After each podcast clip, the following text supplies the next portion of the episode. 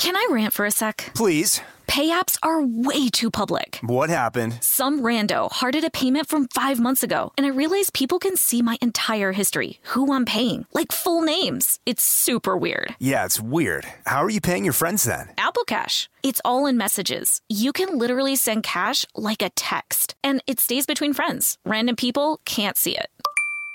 Did you just pay me a dollar on Apple Cash? Shh. Services are provided by Green Dot Bank, member FDIC. Terms apply.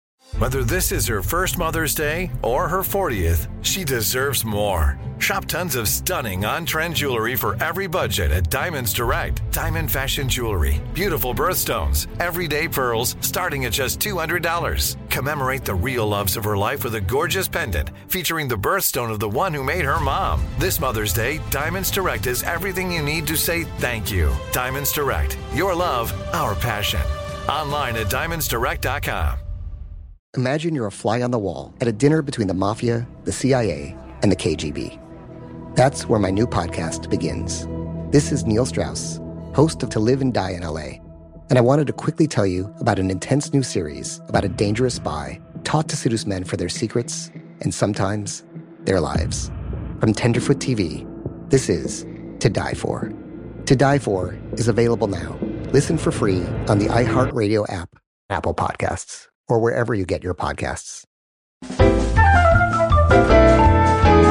Welcome to Stuff Mom Never Told You from HowStuffWorks.com.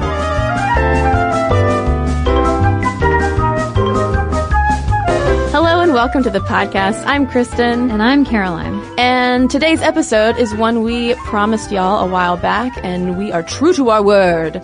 So this is our episode on social work and social workers. And first of all, shout out to the social workers listening. Yeah, y'all are a hardworking, passionate bunch of people who are underappreciated and underpaid across the country. And you know what, Caroline? Some of our best friends are social workers. It's true. And, uh, two, two of my close friends are social workers and they, I don't think I've met two more passionate people about children, honestly. Yeah, I can say the exact same thing. Uh, one of my best friends is a social worker working specifically with uh, survivors of domestic violence, and she's just like a superhero. Yeah. a living superhero. Yeah, they, they deal with a lot, and especially if any social workers out there themselves have um, histories with things like domestic abuse or, or, or molestation or anything. Um, the job is that much harder. It can be very triggering if you decide to pursue that line of work because of a desire to help others from having to go through it themselves. And we received a lot of, yes, please do that requests after we mentioned on our episode about women in welfare a while back that we were considering talking about um, social work on an episode. So we wanted to share just a little bit of the feedback that we were already hearing from uh, some of you out there listening who are also in the field. Yeah, listener Anna wrote in with several points that she wanted to address. Things like safety in the field, uh, how she and her colleagues have been threatened with physical violence or attacked by clients, both children and adults alike. Uh, she pointed out that men are generally in upper management while women tend to be on the front lines, which of course follows along with so many things we've talked about on the podcast before where men do tend to be in the roles of power while women are expected to be the nurturers. Uh, she said many jobs want a master's degree, which is hard to pay back with a low paying job. And in some areas where rent is high, social workers, even with master's degrees, can't afford rent and have to live in Section 8 housing. She also talks about agencies being in the dark ages when it comes to technology. In addition to a lot of the same issues you see when you just talk about nonprofits in general, which is things like high turnover rate, burnout, and low compensation. And uh, some fans on Facebook also requested that we address the issue of the negative stereotyping of social workers and the perception that they are just out there to take your kids away. Right. The the baby snatcher stereotype that a social worker, rather than being there to help facilitate uh, a safer family environment, is there to simply remove children from the home.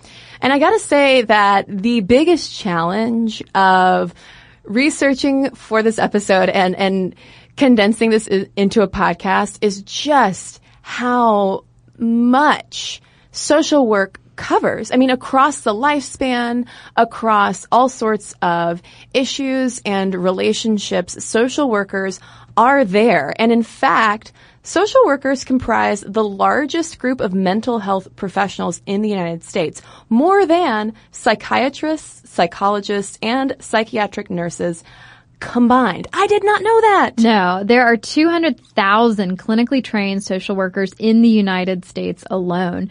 And the primary mission of what they do, according to the National Association of Social Workers Code of Ethics, is quote, to enhance human well-being and help meet the basic human needs of all people with particular attention to the needs and empowerment of people who are vulnerable, oppressed, and living in poverty. And as part of that, some of these specific issues that social work tackles include poverty, discrimination, abuse, addiction, physical illness, divorce, uh, housing, domestic violence, unemployment, educational problems, disability, mental illness, and also really focusing in on crisis prevention as well as individual, family, and community counseling. And they work all over the place. I mean, especially uh, in the U.S. Department of Veterans Affairs. But you can find social workers in schools and hospitals, mental health clinics and senior centers, uh, even in private practices, not to mention prisons, the military, companies, and in so many wide and varied public and private agencies serving people in need. And a lot of times, uh, when natural disasters happen and uh, the American Red Cross takes uh, disaster relief mental health specialists down there, a lot of them are volunteer social workers. Because social workers are incredible. Yeah. And uh, like this is a total, we hope this is a total love letter to you about the hard work that you do because I do know that my social worker friends, by virtue of working for the state, they cannot be very political outwardly. Um, and they certainly would not want to be caught at a protest for one way or the other politically, for instance.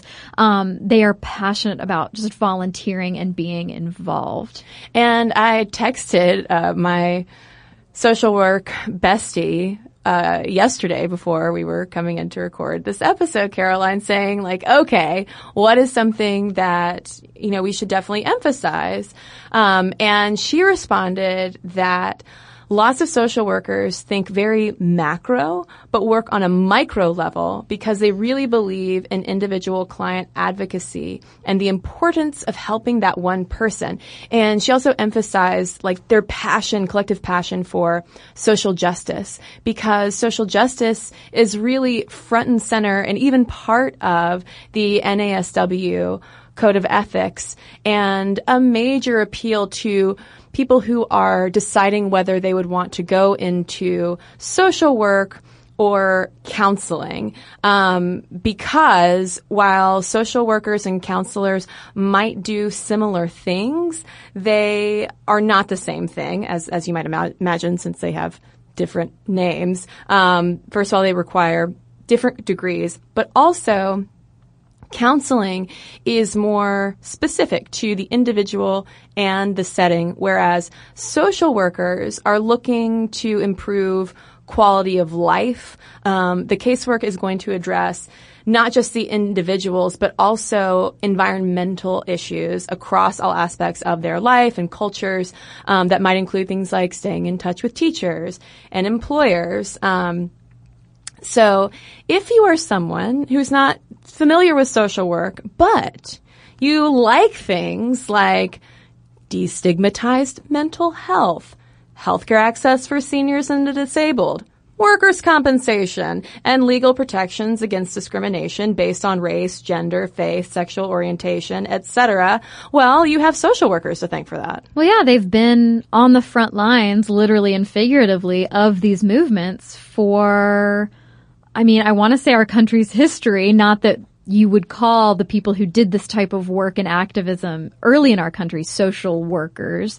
Um, but the way that social work evolved, it evolved out of a tradition of uh, advocating for the whole person. And we found a terrific condensed history of social work, um, because if it were not a condensed history, we would still be reading for weeks. Um, but over at uh, Michigan State University's School of Social Work, they have a terrific history that starts out emphasizing how just these basic concepts of mutual aid and charity that are foundational to American social work have really intersectional roots, both in terms of religions and cultures. It's not just Christian and European immigrants who contributed to all of this. You have values found in the Quran and mutual aid practices um, from all sorts of both indigenous and uh, industrialized cultures.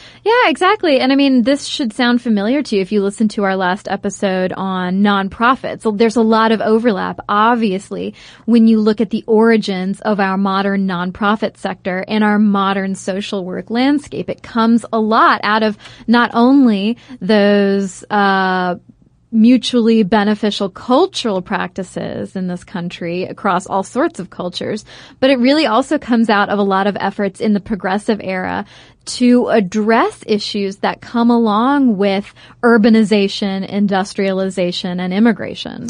Yeah, massive issues with poverty, child welfare, and mental health from the get-go. We're talking pre-American Revolution even. Um, and before social workers existed, uh, these volunteers who would engage in this kind of charitable work were called friendly visitors, which Yeah, it sounds so creepy, right? it sounds really creepy. It also kind of sounds like your period. I, but not always the friendly visitor. Uh, yeah, the friendly visitors sounds like uh, a horror movie. oh yeah, title. It's like the Babadook. Yes, yes. Um, but these friendly visitors were indeed friendly. um, they were usually white and wealthier, private individuals who had like terrific intentions, um, but they thought that they could sort of morally influence the poor out of poverty uh, through organizations like the Association for the Improvement of the Condition of the Poor and the Children's Aid Society. Um, but on the upshot, these people were coming face to face with the substandard living conditions. This was raising the alarm bells about the need to address things like uh, poverty and child labor.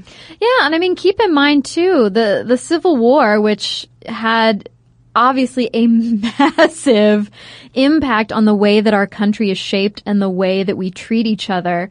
Um, it spurred massive private social welfare initiatives like the Red Cross. So we talked in our nonprofit episode, Kristen mentioned in that, in that episode about how, you know, you see a wave of philanthropy as people are donating money to communities that have been devastated. You see people coming together to make bandages and clothes for soldiers and the poor. And it's really no different when it comes to the how the Civil War relates to the history of social work.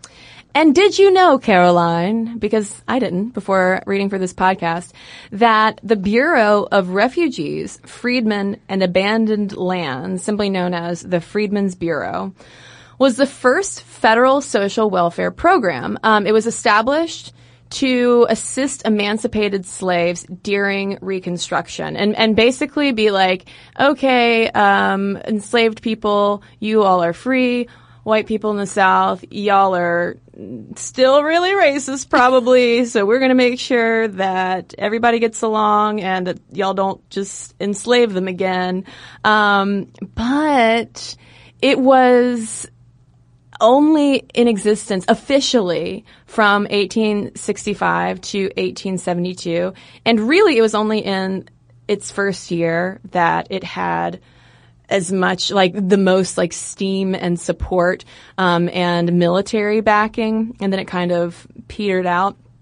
But not before establishing Howard University and the Hampton Institute. I didn't. That's the part that I w- didn't know. Yeah. Oh, you knew about the Freedmen's Bureau. I did know about the Freedmen's well, Bureau. Well, well, Caroline. and we're going to come full circle with Hampton very Ah. soon. All right. Now, not surprisingly, because this is Sminty, uh, women were extremely influential in establishing things like settlement houses, which focused on environmental rather than individual sources of poverty. So rather than saying it's your fault, you are failing in some way and therefore you are in poverty, it addressed the ways that people were living and tried to introduce uh, better hygiene, a better sense of community. Uh, there was one settlement house that even had a gymnasium and places to do laundry.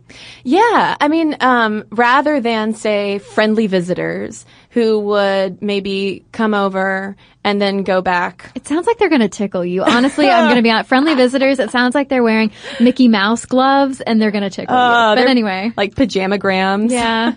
um, yeah, they they didn't do all that much. It doesn't seem like from from our reading to really address the issues of living in more squalid conditions, you know, whereas settlement houses were intentionally established in poorer neighborhoods to show people how they could live and improve their living conditions and also to work to connect them to employment opportunities with a particular focus on women and children. Yeah.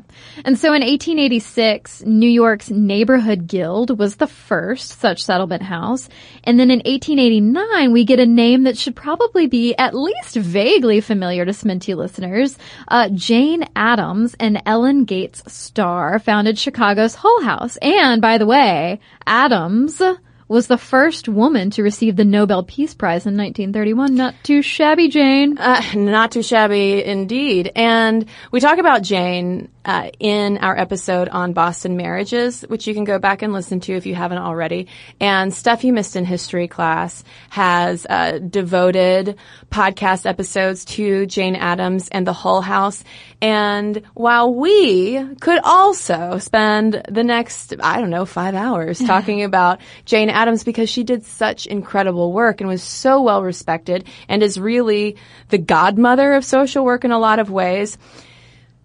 Instead, because information about her is so accessible, we want to highlight some of her unsung black contemporaries who are doing equally important work. Um, so first off, let's just note that in 1898, the first formal social work training program was established in what would become Columbia University's School of Social Work. And by 1919, there were 17 schools of social work in the United States. So things are really picking up and women are really at the forefront of this developing field.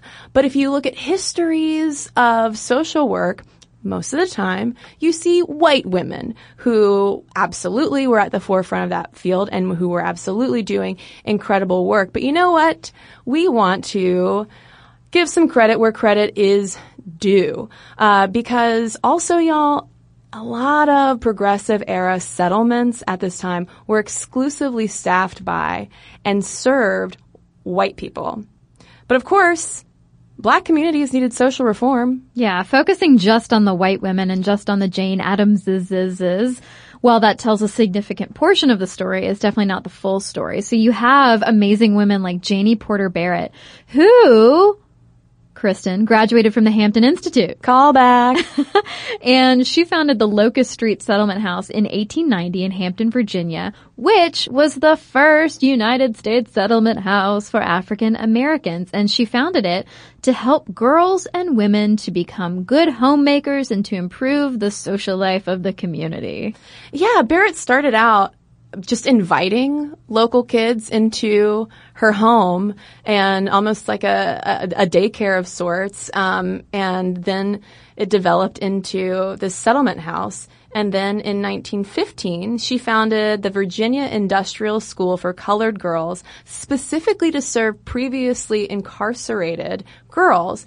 And double callback to our episode on women in nonprofits they received huge philanthropic help from the Russell Sage Foundation, which was started by a woman, not a man named Russell. Yeah, Russell was the woman's husband. Although it was Russell's money, Russell's billions. Yeah, you gotta love billions. Um, and then we have to introduce you to Sarah Fernandis. She is another Hampton grad and another contemporary of Jane Addams who ended up in Baltimore's poor black Bloodfield neighborhood uh, to establish settlement houses there and also in Rhode Island for black residents. Uh, she helped revitalize blighted black neighborhoods with a public library, infant daycare center, kindergarten, and even some home ec style classes for girls. And she championed in general just better living, working in social conditions for black people, especially black women. And this whole education thing and this daycare thing is really something you see come up again and again in the progressive era. It's sort of the idea behind like Head Start about we need to set our children off however young, on the right foot. You see so many club women of this era, black or white, uh, helping to establish daycares to not only help working mothers, the working poor who had to like go to work in someone else's home, probably cleaning, um, but to also help those children grow up to maybe have a better life. Yeah, and, and Fernandez really was one of the leading social workers of her time. I mean, she was renowned, really. Um, and she loved her social work so much, by the way, that uh, she was also a poet and is considered part of the Harlem Renaissance. Um, and in one of her poems, Denial, uh, she writes, Yet oftentimes as I make the daily round of crowded city byways, I've found shining up from the mark and slum of things, something so beautiful my spirit sings. Aww. And that to me is the heart of a social worker. Yeah. I think, yeah, that sums it up really well. And two other examples of incredible women giving back to their communities are Eartha White in Jacksonville, Florida, and Victoria Matthews in New York, who started the White Rose Industrial Association for young black working women and helped found the National Association of Colored Women.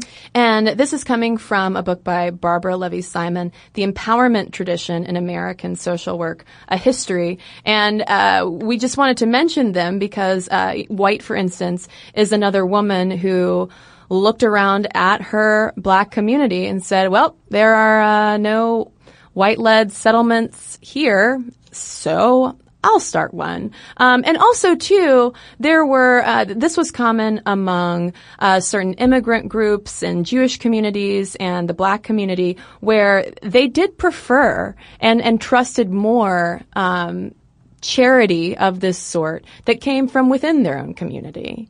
Um, which also makes sense. So there was even a deeper value to that. Um, and people like Sarah Fernandis were also instrumental in mobilizing black women uh, in the suffrage movement as well. So there is a lot going on. Yeah. Uh, yeah, definitely at the turn of the century, there's a lot going on in terms of social work, early social work. There were 400 settlement houses across the U.S. by 1910. And don't think there weren't ripple effects. The effects that these women and their work had were not limited to just what was going on within the walls of the settlement homes. They affected the juvenile court system, uh, the widows pension programs, child labor laws, public health reform, not to mention organizations like the Women's Trade Union League, the Urban League, and the NAACP. And to just show you how uh, these earlier women in this early history of social work are making so much influence now that we're getting into even uh, government. In 1912, Hull House's Julia Lathrop establishes the Federal Children's Bureau. So social work is becoming its own for real official thing validated and recognized even by the U.S. government. And we're going to talk about a pivotal moment in the professionalization and standardization of social work when we come right back from a quick break. Can I rant for a sec? Please. Pay apps are way too public. What happened? Some rando hearted a payment from five months ago, and I realized people can see my entire history, who I'm paying, like full names. It's super weird. Yeah, it's weird. How are you paying your friends then? Apple Cash. It's all in messages. You can literally send cash like a text, and it stays between friends. Random people can't see it. Did you just pay me a dollar on Apple Cash? Shh. Services are provided by Green Dot Bank, member FDIC. Terms apply. Snagajob is where America goes to hire, with the deepest talent pool in hourly hiring. With access to over 6 million active hourly workers, Snagajob is the all in one solution for hiring high quality employees who can cover all your needs. On demand, temp to hire, part time or full time. You name the position warehouse worker, retail associate, grocery store clerk, fitness trainer, baker, stylist, bellhop, podcast producer. Yeah, Snagajob's got a worker for that. With our easy to use platform, you're able to seamlessly post and fill available positions quickly with a dedicated customer support team to provide all the help you need along the way. Kind of nice knowing you have a talent pool like that in your own backyard, right? Snagajob is the partner you need to keep your business running smoothly. So visit snagajob.com or text snag to 242424 to talk to an expert. Snagajob.com, where America goes to hire. This is Neil Strauss, host of the Tenderfoot TV true crime podcast, To Live and Die in LA. I'm here to tell you about the new podcast I've been undercover investigating for the last year and a half. It's called To Die For. Here's a clip. all these girls were sent out into the world and they were told try to meet important men try to attach yourself to important men The voice you're hearing is a Russian model agent telling me about spies sent out to seduce men with political power. the war in ukraine is also being fought by all these girls that are all over important cities For the first time, a military trained seduction spy reveals how the Russian government turned sex and love into a deadly weapon. If you want to kill your target, it's easy. You just seduce him, take him somewhere, start having sex, and then he's very vulnerable, so you can kill him easily. To Die For is available now. Listen for free on the iHeartRadio app, Apple Podcasts, or wherever you get your podcasts.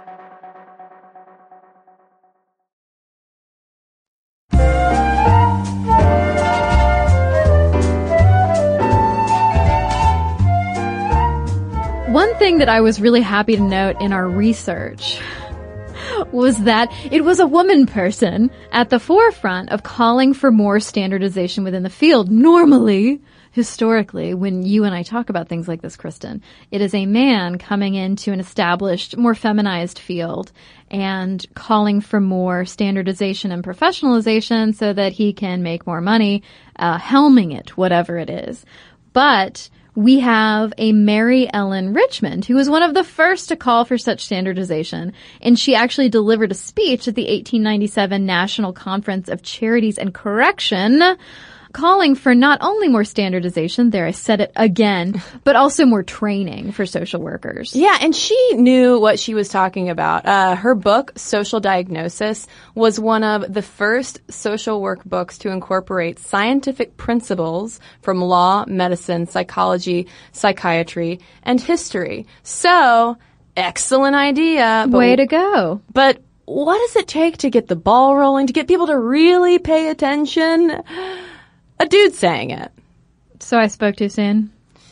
Well, no. I mean, Mary Ellen Richmond is still a badass. She will never not be a badass. she will never not be the first, but it was Dr. Abraham Flexner It's totally a fake name. who uh, who really convinced the field that it needed to ratchet up its standards. It needed to flex its standards. Oh. Uh, yeah, in 1915, he gave a speech called Is Social Work a Profession? And it basically dismissed uh, social workers' lack of specificity, technical skills, or specialized knowledge. So never mind the incredible life-changing work that all of these people had been doing up to this point. Um, he's just going to dismiss a lot of those methods. And so by the 1920s, thanks to Flexner's advocacy, but also, of course, Mary Ellen Richmond's work, uh, casework emerged as the dominant form of professional social work in the U.S. And listen, Flexner delivered that speech at the same conference that Richmond had in 1897. Oh. So maybe it was a dude. Maybe it was also the 17 years in between. I don't know. But so social workers listening, if casework is the bane of your existence, then just blame Dr. Abraham Flexner. But in terms of the rising status of social work, it was really the Great Depression and two world wars that rapidly expanded its scope and influence because in terms of the Great Depression, when everybody's poor, we're like, oh, maybe, maybe poor people aren't deserving or undeserving or morally and intellectually broken people. Maybe we could use some social services. And this is when we are introduced to the concept, and now highly politicized concept, of entitlements. And we don't want to rehash a lot of this detail that we went into in our episode, uh, Welfare Queens, uh, but we do want to shout out Frances Perkins, who was a social worker and also uh, appointed to FDR's cabinet. She was the first female cabinet member, and she was the Treasury Secretary and responsible really for the 1935 Social Security Act. Uh, someone who we could absolutely easily devote a whole podcast to. But you'll learn a little bit more about her and this whole welfare process. Um, and how it really started for white people if you go back and listen to the episode titled Welfare Queens, in which we bust up that racist stereotype. And sort of like we did with Jane Addams, Instead of spending all our time on Perkins, we want to talk about someone you probably definitely haven't heard of. Yeah, that's Thyra J. Edwards. And reading her biography and her accomplishments, it's overwhelming. I mean, the woman was, she was brilliant. She was undaunted. She was driven. Um, and yet, still, in 1944, she was called just one of the most outstanding Negro women in the world rather than just what she was, which is one of the most outstanding women in the world. But overshadowing some of her incredible legacy and her incredible work is the fact that when she was working, the political climate was such that anyone who was in any way connected to communism, socialism, the Communist Party was immediately suspect. And Edwards, was. She was a supporter of the Communist Party in the United States and she did travel abroad. But well before that, before she becomes a globetrotter and famous international journalist as well as a social worker, she travels to Gary, Indiana, where she lives in the 1920s, and it's there, as her biography describes, she builds a national reputation as a social worker, club woman, speaker, and interracial activist. Um, and child welfare was really her core passion. And she also, though, was not interested in only addressing the issues of black communities and maintaining segregation. Mm-hmm. She wanted to see interracial change. And y'all, this is happening in the 1920s. So a woman definitely ahead of her time because um, even through post-war American social work theory, the idea was that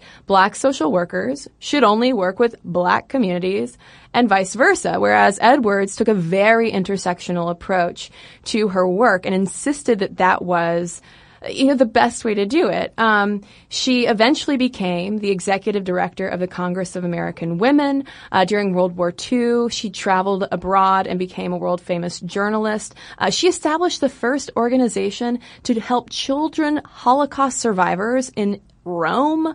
Um, this woman did so much. And regardless of the community that she was helping, obviously, like her devotion was to civil rights uh, for her fellow black community. Um, she was buds, for instance, with labor leader A. Philip Randolph, who was also one of the big six of the civil rights movement. Um, and considering all of that, when I found her through this research, I was so stunned that I had never heard of her. Yeah, well, especially after all of these years of doing Sminty. Yeah. Like, Um, yeah. So it's it's no surprise that your average human person out there might not have heard of her. She's I mean, incredible. And if you want to learn more about her, which I do, uh, Gregg Andrews wrote a well-reviewed biography of her, Thyra J. Edwards, Black Activist in the Global Freedom Struggle, and I'm just I'm just still blown away that aside from his book and reviews of his book online and um, an entry of about her over at blackpast.org and here and there, you really got to dig to find her. Well, yeah, which is true.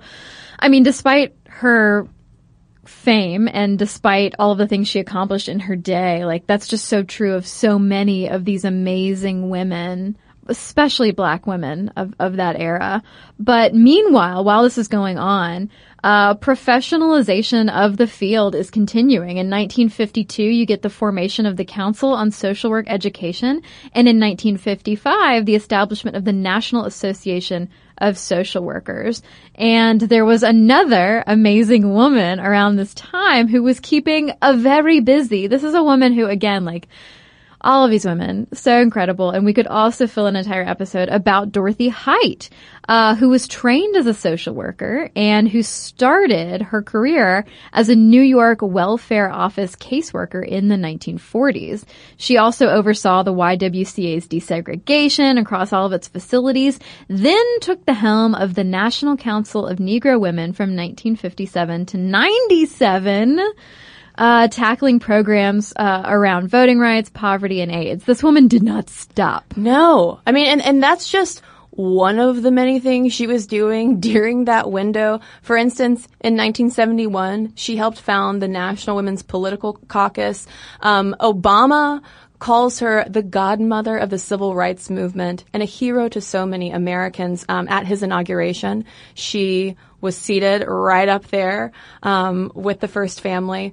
And President Bill Clinton also awarded her the Presidential Medal of Freedom. And this laundry list of accomplishments and commitments that Height had goes to show really the scope of social work. Something that might seem like like a minimal kind of job that it actually is very much linked with our history and culture of civil rights and activism and politics. Because again at the heart of social work is social justice. And dorothy height uh, is an embodiment of that yeah, and her uh, her obituary in the New York Times actually reminded me of our episode that we did on Pauli Murray because they credit her in the obituary with treating the problems of equality for women and equality for African Americans as a seamless whole, merging concerns that had been largely historically separate.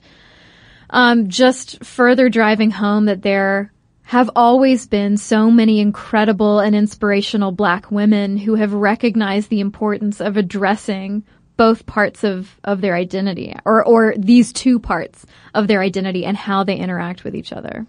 And jumping back to what was happening in the social work field, um, once we get into the civil rights era, uh, by this point, from around the 1940s to the 1960s, it was really middle class white people who were overwhelmingly benefiting from newly established public welfare agencies like the Department of Health, Education, and Welfare, which again, uh, if you want to learn more about this, go back and listen to our episode on uh, welfare queens. And that leads us, though, to the 1960s and LBJ's War on Poverty, which really starts this back and forth of government funded public assistance and social welfare programs, where you have someone like Reagan coming in being like, oh no, government is way too big. We gotta rein it in. And the 80s were not very fun for social workers, uh, because those federal cuts under Reagan dovetailed with things like the crack epidemic. Um, and then once we get into the Clinton administration, he inherits a massive deficit and uh, a very uh, polarized Congress who has little interest in helping him. And he's somewhat stymied into signing the controversial Welfare Reform Act of 1996, which uh, some would say did irrevocable damage to at least federally funded um, social assistance and so-called entitlements. So I think that's part of why social work gets a bad rap because it's been politicized. It's been politicized and has gotten bogged down in a lot of government bureaucracy. Um, and if we look at the bird's eye landscape of social work today, y'all, it's hard out there for a social work agency, but plenty of jobs to be had. Hello. If you if, if you're thinking about college or a new field or a new job, consider social work because America needs you. Yeah, I mean, as our parents and grandparents are aging, there is going to be that growing demand in healthcare and social assistance. Um, but our growing pains in the meantime for social workers are going to involve growing caseloads and social workers, just like workers in nonprofits, are seeing higher turnover and are struggling with things like reaching people in more distant rural areas. And because there are simply not enough bodies um, to fill all of the jobs needed, uh, you're seeing more outsourcing, which then also spirals back to larger caseloads on the existing social workers. And it's the same kind of spiral that we talked about um, with nonprofits. Um, so there, there is a desperate need there that the supply and demand is completely imbalanced. Um, but if we look at who is meeting the demand, 84% are women. 84% are women and women making not a ton of money. The median pay, median,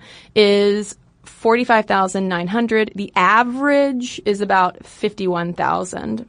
Yeah, my social worker friends would laugh bitterly at that 45,900 number.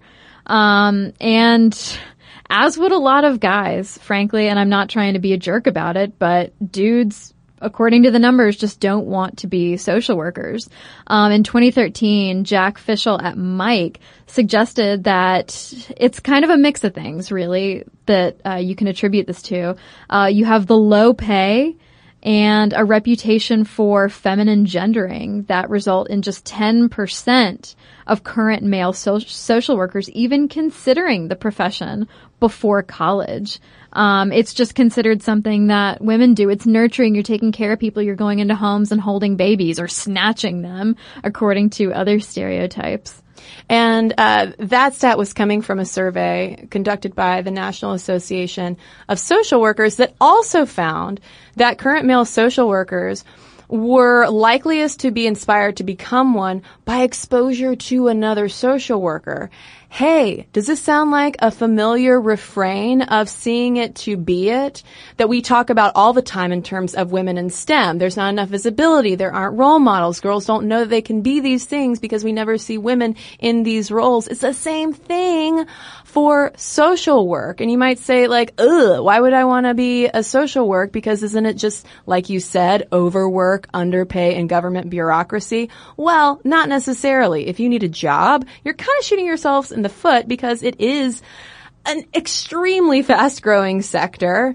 And if you want to help other men out, uh, kind of pay it forward, the disproportionate number of clinical female social workers in mental health services might deter men from seeking services. So again, you might also be role modeling for men who n- not necessarily want to become social workers, but who could use some attention from right. a social worker. And male social workers, you guys can enjoy a wage gap. Yeah, take advantage of the wage gap, guys. Come on down. What's not to love? yeah. So according to a 2006 study, uh, the difference in average salaries for men and women working full time in a single social work job was just over $12,000. And so when you control for other factors like age, race, geography, uh, degree, urban or rural setting, blah, blah, blah, um, that salary gap does drop to about just over $7,000. Um, so that means that overall the percentage wage gap between male and female social workers is about 14%. Which, P.S., is higher than the national average. Um, and guys, if you aren't convinced yet, there are many studies do confirm a disproportionate number of men in social work management. You guys are putting the man in social work management. Uh, this was something that my social work bestie um, brought up in her text to me, and she was like, "I don't know if this is just anecdotal or what, but I see a lot of incredibly talented women getting passed over by not as qualified men." For a number of reasons, but it is an issue.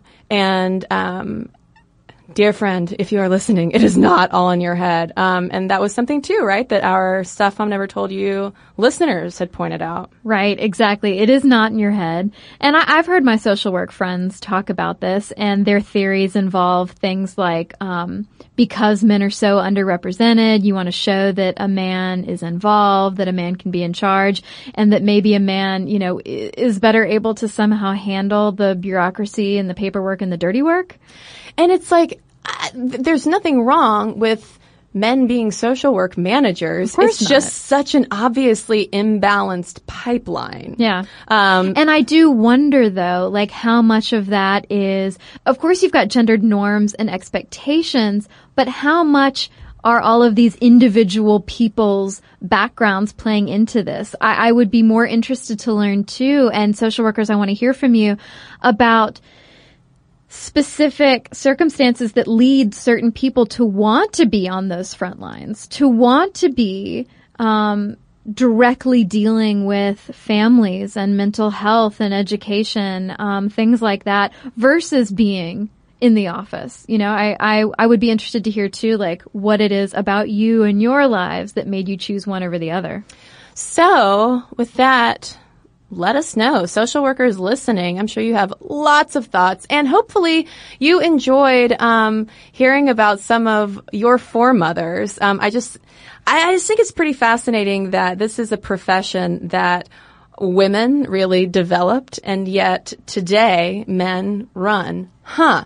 Not like we ever see that. that was the sound of our librarianship episode and our nonprofit episode and our and our teacher episode and yeah. Um, so momstuff at howstuffworks.com is our email address. You can also tweet us at momstuffpodcast or message us on Facebook. And we've got a couple of messages to share with you when we come right back from a quick break. Snagajob is where America goes to hire with the deepest talent pool in hourly hiring. With access to over 6 million active hourly workers, Snagajob is the all in one solution for hiring high quality employees who can cover all your needs. On demand, temp to hire, part time or full time. You name the position warehouse worker, retail associate, grocery store clerk, fitness trainer, baker, stylist, bellhop, podcast producer. Yeah, Snagajob's got a worker for that. With our easy to use platform, you're able to seamlessly post and fill available positions quickly with a dedicated customer support team to provide all the help you need along the way. Kind of nice knowing you have a talent pool like that in your own backyard, right? Snagajob is the partner you need to keep your business running smoothly. So visit snagajob.com or text snag to 242424 to talk to an expert. Snagajob.com, where America goes to hire. This is Neil Strauss, host of the Tenderfoot TV True Crime Podcast, To Live and Die in LA. I'm here to tell you about the new podcast I've been undercover investigating for the last year and a half. It's called To Die For. Here's a clip. All these girls were sent out into the world and they were told try to meet important men, try to attach yourself to important men. The voice you're hearing is a Russian model agent telling me about spies sent out to seduce men with political power. The war in Ukraine is also being fought by all these girls that are all over important cities. For the first time, a military trained seduction spy reveals how the Russian government turned sex and love into a deadly weapon. If you want to kill your target, it's easy. You just seduce him, take him somewhere, start having sex, and then he's very vulnerable, so you can kill him easily. To Die For is available now. Listen for free on the iHeartRadio app, Apple Podcasts, or wherever you get your podcasts.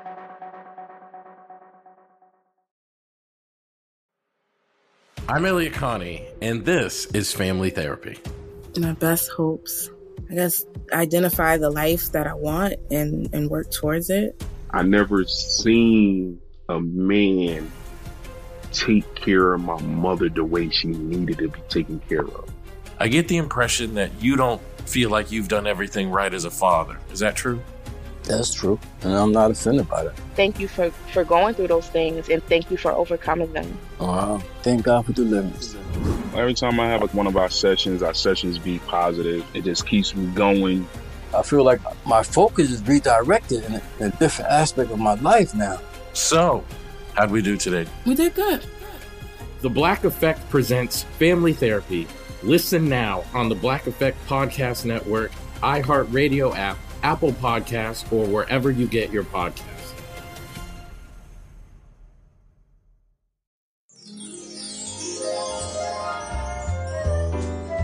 I have one here from Jane in response to our Mothers of Invention episode. Jane says, Love the podcast. You keep me connected to my younger feminist self, I'm 65, while putting me in touch with how the younger generation thinks about things. As I was listening to Mothers of Invention, I saw the obit for Valerie Hunter Gordon, a British Army wife, and thought she deserved a shout out. By the time she had her third child in 1947 at 26, she figured there had to be a better way to deal with diapers. She crafted a washable outer garment from nylon parachute material and inserted a throwaway liner of cellulose wrapped in cotton wool, later switching to plastic. Dubbed the Paddi, P-A-D-D-I, it wasn't the first disposable diaper, but it helped sell more people on a product that, at first, struck many as extravagant. Keep up the good work. And Jane, thank you so much for listening and alerting us to Valerie Hunter Gordon. I have a letter here from Marty who writes, You cannot imagine how happy I was to find your amazing podcast last year. My favorite thing? It was recommended to me by my now 30 year old daughter. That's right, CNC. I am that mom who may have not told you. But really, the cool thing is, you're telling me. I have learned amazing things by listening to your podcast and have some of the best discussions with my three grown daughters. Sminty has validated some of my opinions and has me questioning many things I never thought to question. I do not feel alienated from your show because of my age, ever. As a mom, I can tell you that I am proud of you as I am proud of my own daughters for throwing a little light. Oh, Marty, thank you. Oh, that means so much. And thanks to your daughters for introducing you to stuff mom never told you. And listeners, if you have stuff to share with us, momstuff at howstuffworks.com is where you can do it. And for links to all of our social media, as well as all of our blogs, videos, and podcasts with our sources, so you can learn even more about social work, head on over to stuffmomnevertoldyou.com. For more on this and thousands of other topics, visit howstuffworks.com.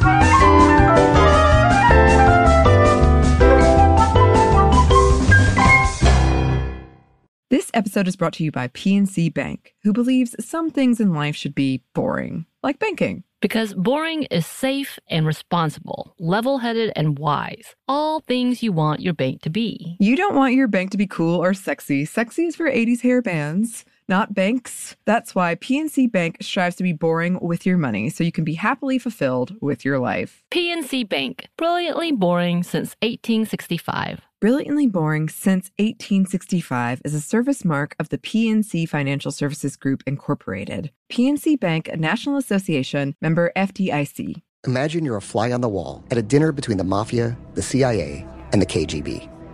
That's where my new podcast begins. This is Neil Strauss, host of To Live and Die in LA. And I wanted to quickly tell you about an intense new series about a dangerous spy taught to seduce men for their secrets and sometimes their lives. From Tenderfoot TV, this is To Die For. To Die For is available now. Listen for free on the iHeartRadio app, Apple Podcasts, or wherever you get your podcasts. Oh, hi, I'm Rachel Zoe, and my podcast, Climbing in Heels, is back and better than ever. You might know me from the Rachel Zoe Project, or perhaps from my work as a celebrity stylist. And guess what? I'm still just as obsessed with all things fashion, beauty, and business. Climbing in Heels is all about celebrating the stories of extraordinary women, and this season is here to bring you a weekly dose of glamour, inspiration, and fun. Listen to Climbing in Heels every Friday on the iHeartRadio app, Apple Podcasts, or wherever you get your podcasts.